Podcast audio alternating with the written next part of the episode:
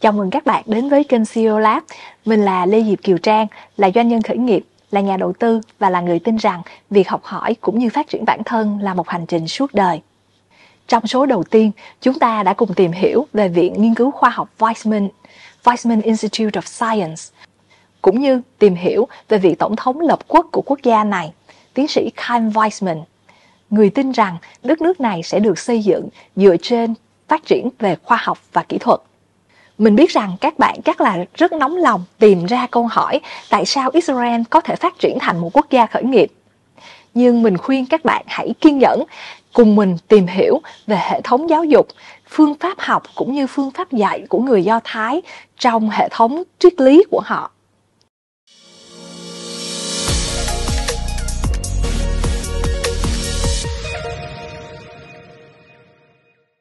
Để hiểu về câu chuyện giáo dục của người Do Thái, các bạn hãy cùng mình làm một chuyến du lịch nho nhỏ về miền đất thánh Jerusalem, là nơi thiêng liêng của người Do Thái, cũng như rất nhiều dân tộc khác trên thế giới.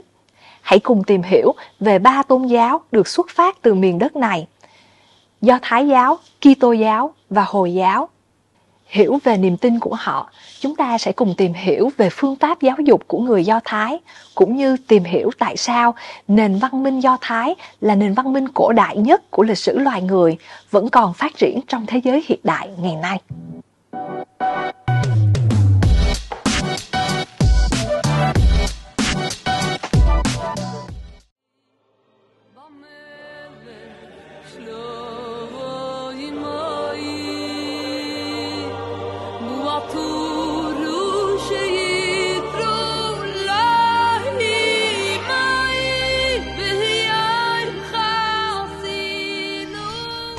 Jerusalem là một khu vực rộng 0,9 km vuông được bao bọc bởi những bức tường khá cao nằm trong lòng thành phố Jerusalem hiện đại ngày nay. Từ thế kỷ 19, thành cổ bắt đầu phát triển theo hướng được chia thành bốn khu. Khu Hồi giáo, khu Kitô giáo, khu Do Thái và khu Armenia. Mỗi khu vực là một nền văn hóa và tôn giáo rất đặc thù với nhiều địa điểm tôn giáo quan trọng. Núi đền và bức tường phía tây của Do Thái giáo nhà thờ mộ thánh của Kitô giáo và đền mái vòm đá cũng như giáo đường El Aqsa của Hồi giáo. Khu vực này được công nhận là một trong những di sản thế giới UNESCO vào năm 1981. Hãy cùng mình khám phá về từng khu vực trong thành cổ này nhé.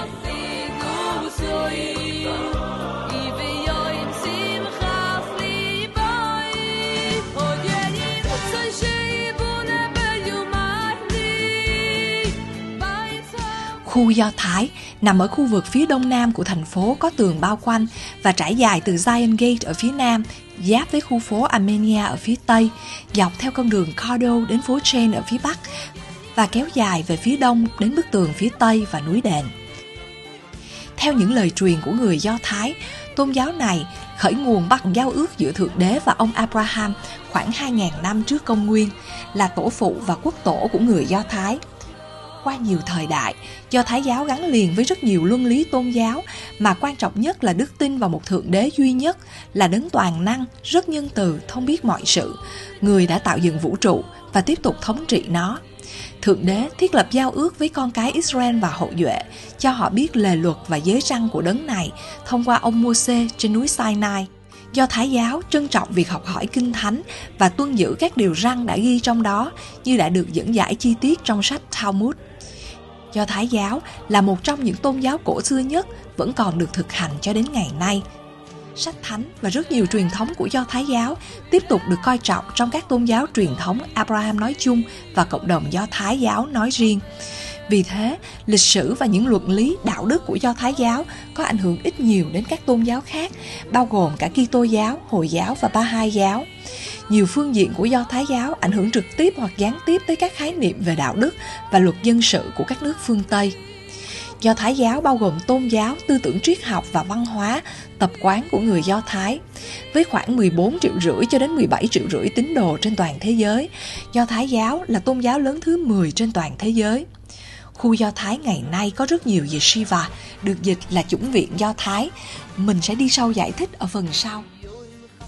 Đây là mô hình giáo dục lâu đời vẫn còn tồn tại và phát triển mạnh mẽ trong cộng đồng người Do Thái đến tận ngày nay.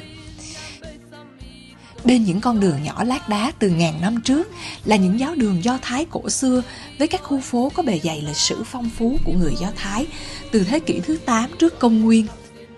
Nơi linh thiêng nhất của người Do Thái là núi đền và bức tường phía Tây, hay còn gọi là bức tường than khóc, cùng giáo đường Do Thái Huva. Khu Kitô giáo nằm ở góc Tây Bắc của thành cổ, kéo dài từ Newgate ở phía Bắc, dọc theo bức tường phía Tây của thành cổ đến tận cổng Jaffa, dọc theo tuyến đường cổng Jaffa, bức tường than khóc ở phía Nam, giáp với khu Do Thái và Armenia, đến tận cổng Damascus ở phía đông, nơi nó giáp với khu Hồi giáo. Kitô giáo cũng là một trong các tôn giáo khởi nguồn từ Thánh Abraham, đặt nền tảng vào cuộc đời, con người và những lời giáo huấn của Giêsu thành Nazareth trong kinh Tân Ước.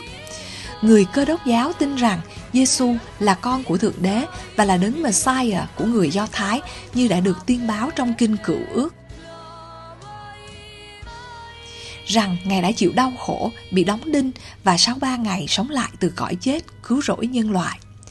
Kitô giáo ban đầu là một giáo phái Do Thái ở đền thờ thứ hai trong Do Thái giáo, thời Hy Lạp đô hộ vào thế kỷ thứ nhất ở tỉnh Judea của La Mã. Các sứ đồ của Giêsu và những người theo họ lan rộng khắp châu Âu, Tiểu Á, Lưỡng Hà, Ai Cập và Ethiopia.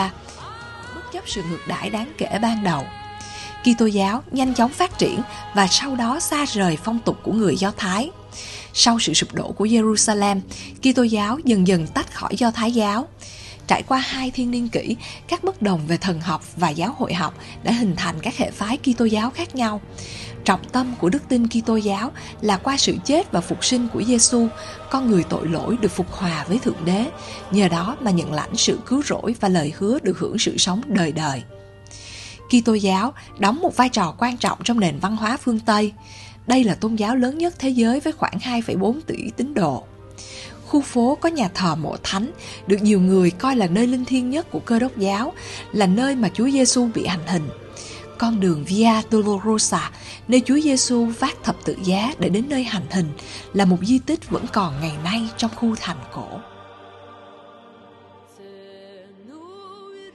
Khu Hồi giáo là khu lớn nhất và đông dân nhất trong bốn khu và nằm ở góc đông bắc của thành cổ, kéo dài từ Lions Gate ở phía đông, dọc theo bức tường phía bắc của núi đền ở phía nam, đến tuyến đường hướng bức tường than khóc, cổng Damascus ở phía tây. Hồi giáo cũng là một tôn giáo đơn thần khởi nguồn từ Thánh Abraham, dạy rằng chỉ có một Thượng Đế Allah và Mohammed là sứ giả của Thượng Đế. Kinh sách chính của Hồi giáo là Kinh Koran, được người Hồi giáo xem là lời nguyên văn của Thượng Đế và các giáo lý cũng như ví dụ quy phạm được gọi là Sunnah, bao gồm các ghi chép được gọi là Hadith của Muhammad. Thượng Đế đã hướng dẫn loài người qua các sứ giả, thánh thư được tiết lộ và các dấu hiệu tự nhiên. Người Hồi giáo tin rằng Hồi giáo là phiên bản hoàn chỉnh và phổ quát của một đức tin nguyên thủy đã được tiết lộ nhiều lần trước đây thông qua các tiên tri, bao gồm Adam, Abraham, Moses và Giêsu. Người Hồi giáo coi kinh Koran trong tiếng Ả Rập gốc của nó là sự mặc khải không thay đổi và cuối cùng của Thượng Đế. Giống như các tôn giáo Abraham khác, Hồi giáo cũng dạy về một ngày phán xử cuối cùng với người tốt sẽ được lên thiên đường và người xấu sẽ bị trừng phạt tại địa ngục. Hồi giáo là tôn giáo lớn thứ hai thế giới với hơn một tỷ người theo, tương đương 15% dân số thế giới. Hồi giáo chiếm phần lớn dân số ở 50 quốc gia.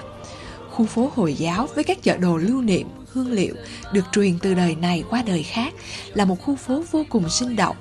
Đối với người Hồi giáo, nơi thiêng liêng nhất của họ là đền thờ Al-Aqsa và thánh đường vòm đá nằm trên ngọn núi đền Temple Mount thiêng liêng của người Do Thái.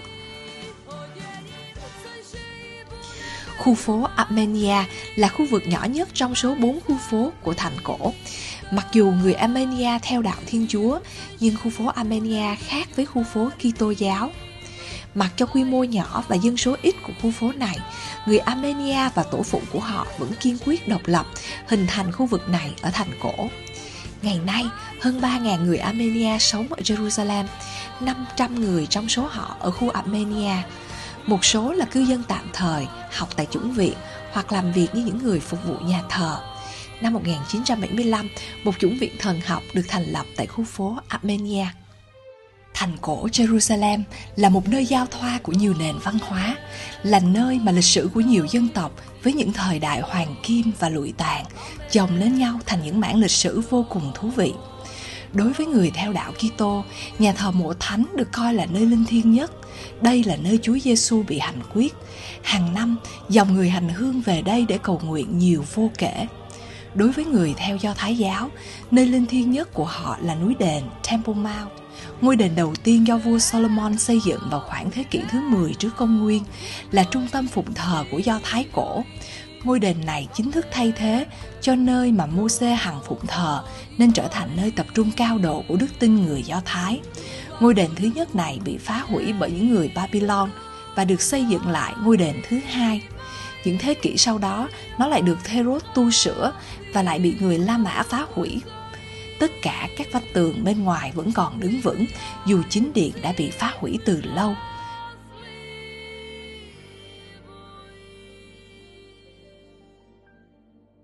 Tuy nhiên, người ta cho rằng bức tường phía tây của đền là bức tường duy nhất vẫn còn đứng vững. Đây chính là bức tượng than khóc, nơi linh thiêng nhất của người Do Thái ngày nay, là nơi họ đến gần nhất với núi đền, nơi đền thờ Do Thái linh thiêng nhất của họ một thời đã tồn tại người Do Thái trên khắp thế giới hành hương về đây đến bức tường này và cầu nguyện. Đàn ông đi về phía tay trái, đàn bà đi về phía tay phải. Họ cầu nguyện và viết vào những mảnh giấy nhỏ gắn trên tường, gửi lòng mình đến Thượng Đế. Ngôi đền Dome of the Rock là ngôi đền à, là nơi linh thiêng thứ ba của người đạo hồi sau thánh địa Mecca và Medina. À, tại sao lại là như vậy? Vì đó là nơi mà người ta tin là à, nhà tiên tri Mohammed bay về trời các bạn có thể thấy cái à, cầu thang để đi phía bên kia của cái bức tường đó là đi qua khu vực do người hồi giáo họ kiểm soát và và cái ngôi đền đó bây giờ là thuộc về tầm kiểm soát của người hồi giáo đó là lý do tại sao người do thái họ chỉ đi có thể xa nhất là ở cái bức tường này bức tường này là bức tường cổ của cái ngôi đền mà mà họ đã xây dựng cách đây nhiều ngàn năm như các bạn có thể thấy Dome of the Rock nằm trên ngọn núi đền với 12 cổng và chỉ người Hồi giáo mới được đến. Mình cũng có một kỷ niệm với nơi này. Năm 2011, do là người nước ngoài, mình được phép tham quan núi đền qua cửa Moorgate. Mình đã đi theo cầu thang gỗ từ bức tường phía tây để vào Moorgate, đi qua hệ thống an ninh rất chặt chẽ của cả hai bên. Phía bên kia núi đền là một thánh đường Hồi giáo rất đẹp. Mình chỉ được đứng bên ngoài và không được vào trong vùng đất thiên liêng này thực sự đem đến cho mình rất nhiều cảm xúc đan xen khó tả giữa cảm giác thanh bình được chở che bởi các đấng thiên liêng là sự tiếc nuối ngắm nhìn những nền văn minh rực rỡ thời hoàng kim cùng với sự tàn phá sau đó là sự giằng co giữa chiến tranh và hòa bình giữa niềm tin và sự hoài nghi và cuối cùng là một mong ước cho tình yêu thương vĩnh cửu mùa hè năm 2011, mình đi dạy suốt một mùa hè ở Jerusalem, ở trường đại học Hebrew University. Trong mùa hè này, mình quan sát thấy những người đàn ông Do Thái giữa mùa hè nóng bức, họ vẫn ăn mặc rất chỉnh tề trong những bộ vest màu đen, bên trong là áo sơ mi trắng và họ thường kéo theo một cái vali. Mình hay hỏi là không biết họ đi đâu mà lúc nào cũng phải xách theo một cái vali nhiều hành lý như vậy. Và mọi người trả lời với mình là trong những cái vali này là những bộ sách gối đầu giường của những người đàn ông Do Thái.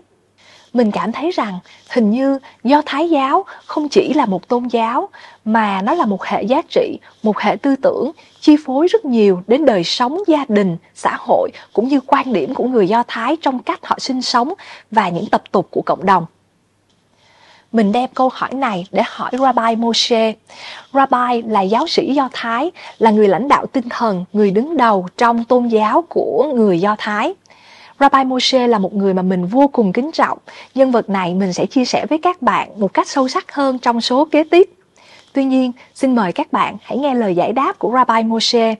Do Thái giáo không đơn thuần chỉ là một tôn giáo, mà nó là một hệ tư tưởng, hệ giá trị và đặc biệt là hệ thống giáo dục của người Do Thái, truyền đạt lại qua nhiều thế hệ những suy nghĩ, những tập tục của cộng đồng và đặc biệt là cách mà họ lưu truyền lại những giá trị trong gia đình, trong cộng đồng qua các thế hệ sau.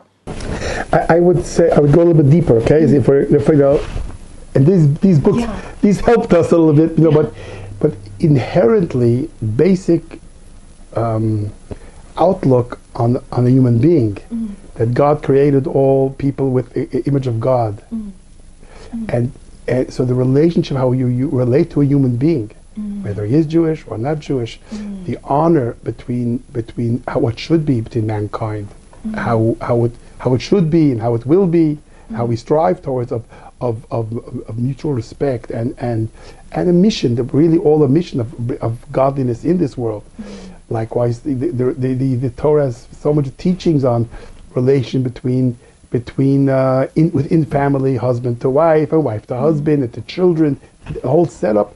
But yeah, this is very part of the basic teachings from from from small going up in in belief, in belief in yourself, how you view yourself, uh, you know, how you know do we, uh, as a uh, as a good person with a soul. So we all have this inherent spark of holiness, of, of peace of God within ourselves, and how we view the our our our challenging parts of us. Who am I? Am I really a good person or a bad person? What does that mean? And there's so many. There's many books in Jewish philosophy, Chassidut, Jewish mysticism, talking about the inherent, the inner workings of the world. That's not, so not every person is study, gets to study that, but once you do comprehend that, of, of looking at the world in with a um, with a, um, a viewpoint of seeing godliness in every human being in the world, in it's a different it's a different viewpoint. It's seeing something else. You're seeing you know, you're not just seeing a mundane materialistic society, but rather an opportunity to bring light into this world. And, and Hệ thống tư tưởng, nền văn minh Do Thái được lưu truyền từ đời này qua đời khác qua một hệ thống sách vở được ghi chép hết sức công phu. Nhưng quan trọng nhất là nó được thế hệ sau vô cùng coi trọng và tiếp tục nghiên cứu phát triển. Có hai bộ sách vô cùng quan trọng với người Do Thái, đó là bộ sách Tanakh và Talmud. Hãy cùng mình tìm hiểu. Trước hết, phải nói đến cuốn kinh thánh của người Do Thái, Tanakh.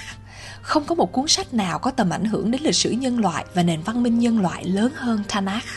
Cũng không có một cuốn sách nào được đọc với niềm tin và được nghiên cứu và nghiền ngẫm như cuốn Tanakh. Vậy trong Tanakh có gì? Ai đã viết ra cuốn sách này và vào lúc nào? Hãy cùng mình khám phá hành trình cả ngàn năm đến thời đại của những người chăn cừu, những vị vua, những nhà tiên tri và những lời ghi chép lại trong 24 cuốn sách 929 chương và 22.864 câu trong Kinh Thánh. Tanakh bao gồm 3 bộ Torah, Nevi'im hay còn gọi là Prophets và Ketuvim hay còn gọi là Writings. Bộ sách đầu tiên Torah là bộ sách cơ bản nhất của Do Thái giáo, được ghi chép lại bởi Thánh Moses trong suốt 40 năm khi dân Israel lưu vong qua các vùng hoang vu. Sách Torah bao gồm 5 quyển, trong kinh thánh tiếng Anh tương ứng với Genesis, Exodus, Leviticus, Numbers và Deuteronomy. Với nội dung về nguồn gốc của người Do Thái và gồm 613 lời răng mitzvah, Nội dung các lời răng nêu lên sứ mệnh trong cuộc sống và khế ước giữa Thượng Đế và người dân Do Thái. Một người Do Thái sống với Kinh Torah 365 ngày trong một năm và năm quyển sách kể trên được chia thành 54 phần. Cứ mỗi tuần sẽ có một Pasha, một đoạn văn trong Kinh Thánh Do Thái liên quan đến một chủ đề duy nhất được đọc trong giáo đường. Và mỗi Pasha sẽ có 7 phần. Do đó, cứ mỗi ngày sẽ có một phần Pasha khác nhau tương ứng với 7 ngày trong tuần được học và áp dụng vào cuộc sống của người Do Thái. Bộ sách thứ hai, Nevi'im, Prophets, gồm các quyển sách về tiên đoán của Tanakh, ghi lại lời nói và hành động của những nhà tiên tri, người mang lời của Thượng Đế đến với nhân loại trong hàng thế kỷ sau Thánh Môse. Những lời của các nhà tiên tri cũng được đưa vào chu kỳ đọc Torah hàng năm dưới dạng các phần Haftarah, các phần ghi chép được chọn từ các nhà tiên tri trong kinh cựu ước mà người dân sẽ đọc sau buổi đọc Torah công khai trong Shabbat và những dịp đặc biệt khác. Bộ sách thứ ba trong kinh Tanakh là Ketuvim Writings, gồm 11 cuốn, được viết bởi vua David và vùng đất thánh khoảng 3.000 năm trước. Một nghìn năm sau khải huyền The Revelation tại Sinai trong thế hệ đầu tiên của kỷ nguyên đền thờ thứ hai, 120 nhà tiên tri và nhà hiền triết của Đại hội đồng đã phong thánh cho 24 cuốn sách của Tanakh. Đây là Torah được viết thành văn bản mà tất cả các nghiên cứu và thảo luận về Torah sau này đều dựa trên đó. Trong Kitô giáo, Kinh Cựu Ước vốn là phần đầu của Kinh Thánh Kitô giáo, được tuyển chọn từ phần lớn trong Kinh Tanakh của Do Thái giáo. Còn đây là Talmud. Toàn bộ Talmud bao gồm 63 cuốn, 523 chương, 2 triệu chữ và trong bản in tiêu chuẩn được gọi là Vinasha. Có 2.711 tờ giấy hai mặt. Sau Kinh Thánh thì Kinh Talmud là tài liệu quan trọng nhất trong văn học Do Thái. Nó định hình việc học của người Do Thái hàng thế kỷ. Nhìn từ bên ngoài, Talmud trông giống như một quyển sách thông thường, nhưng bên trong thì sẽ trông như thế này. Tại sao Kinh Talmud lại trông phức tạp đến vậy?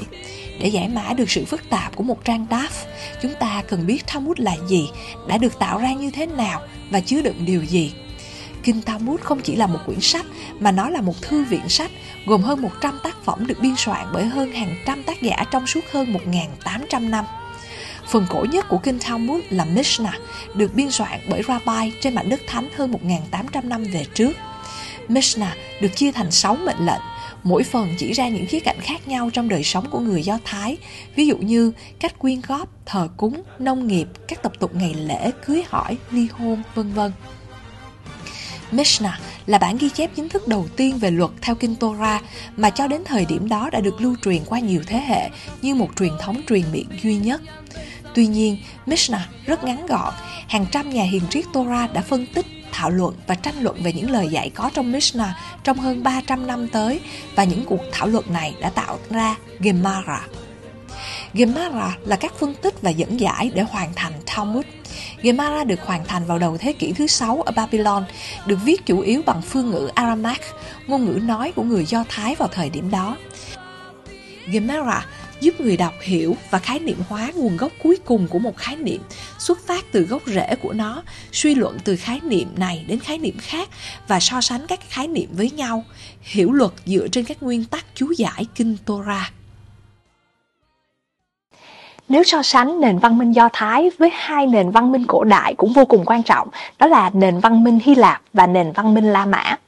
Trước hết, nền văn minh Hy Lạp cổ đại xuất phát từ hệ thống tín ngưỡng đa thần và nó được truyền miệng qua những câu chuyện thần thoại từ đời này qua đời khác, chứ không có hệ thống văn bản ghi chép công phu như hệ thống văn bản của người Do Thái. Tương tự như vậy, nền văn minh La Mã cũng được truyền từ đời này qua đời khác thông qua truyền miệng và sau này là các tác phẩm văn học. Họ cũng không có kinh thánh tôn giáo tập trung như kinh thánh Bible hay kinh Quran của người Hồi giáo. Điều đặc biệt là toàn bộ những kiến thức, tư tưởng và triết lý của người Do Thái đã được ghi chép hết sức công phu và được truyền lại từ đời này qua đời khác qua hệ thống văn bản này. Nhờ vậy mà nó đã tồn tại hơn 2.000 năm lịch sử. Tuy nhiên, sách vở chỉ là một phần. Tại sao người Do Thái lại có thể truyền đạt được những tư tưởng cách đây 2.000 năm mà thế hệ sau vẫn vô cùng coi trọng và thậm chí còn nghiên cứu và phát triển nó nhiều hơn nữa? Đối với mình, hệ thống giáo dục của người Do Thái có những điểm vô cùng đặc sắc. Nó không chỉ giúp cho người Do Thái có thể bảo tồn nền văn minh và những triết lý tư tưởng của họ từ đời này qua đời khác, mà còn thúc đẩy sự sáng tạo, tinh thần phản biện, làm cho thế hệ sau còn phát triển rực rỡ hơn cả thế hệ trước. Đây là một trường yeshiva của người Do Thái.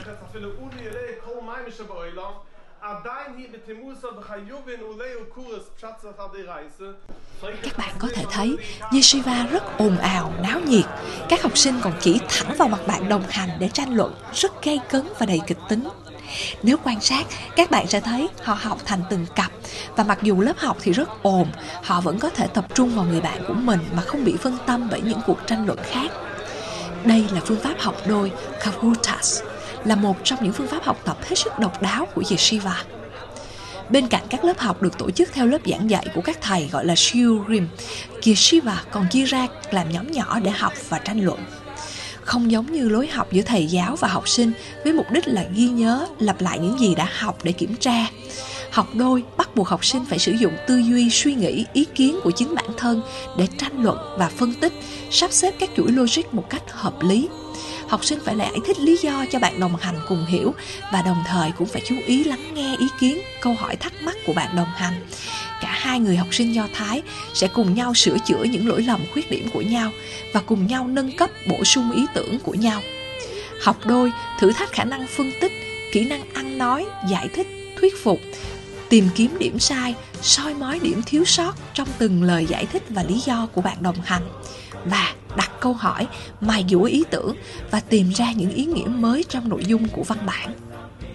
Nếu các bạn thử nghiên cứu một trang sách Talmud với nội dung về các luật lệ cổ của người Do Thái và hình dung các bạn ngồi trong một lớp học yeshiva để phân tích từng câu từ, nghiên cứu những đánh giá về các luật lệ này của những bậc hiền triết Do Thái qua nhiều thế kỷ, được ghi chép lại ngay trên trang sách Talmud.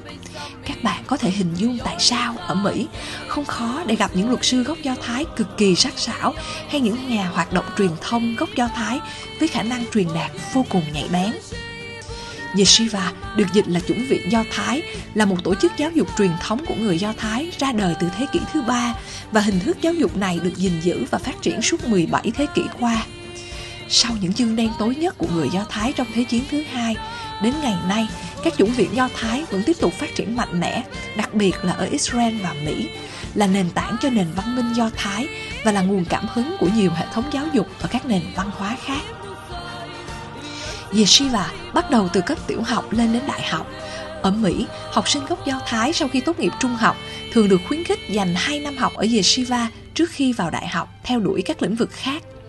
Bên cạnh những môn học truyền thống như Kinh Torah và Kinh Talmud, Yeshiva còn chú trọng phát triển triết học và luật. Từ rất sớm, cách đây hơn 2.000 năm, người Do Thái đã quy định giáo dục là bắt buộc đối với tất cả các trẻ em trai. Chính sự coi trọng việc học này cùng với phương pháp giáo dục đặc sắc đã đem đến cho người Do Thái những lợi thế vô cùng to lớn trong năng lực sáng tạo. Hãy nhìn vào thành quả của nền giáo dục của người Do Thái. Mặc dù người Do Thái chỉ chiếm 0,2% dân số thế giới, nhưng họ đã đạt được hơn 20% tổng số giải Nobel được trao tặng trong lịch sử thế giới.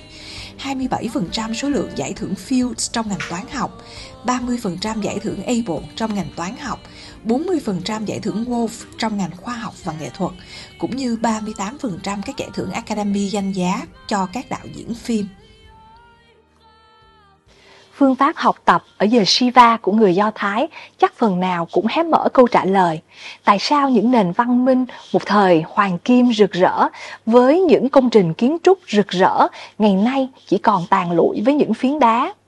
Nhưng nền văn minh học thuật, tư tưởng phản biện, tranh luận cũng như tư duy sáng tạo của người Do Thái vẫn được truyền từ đời này sang đời khác, thậm chí đến ngày nay vẫn còn phát triển rực rỡ ở New York, ngay trung tâm của thế giới hiện đại của con người.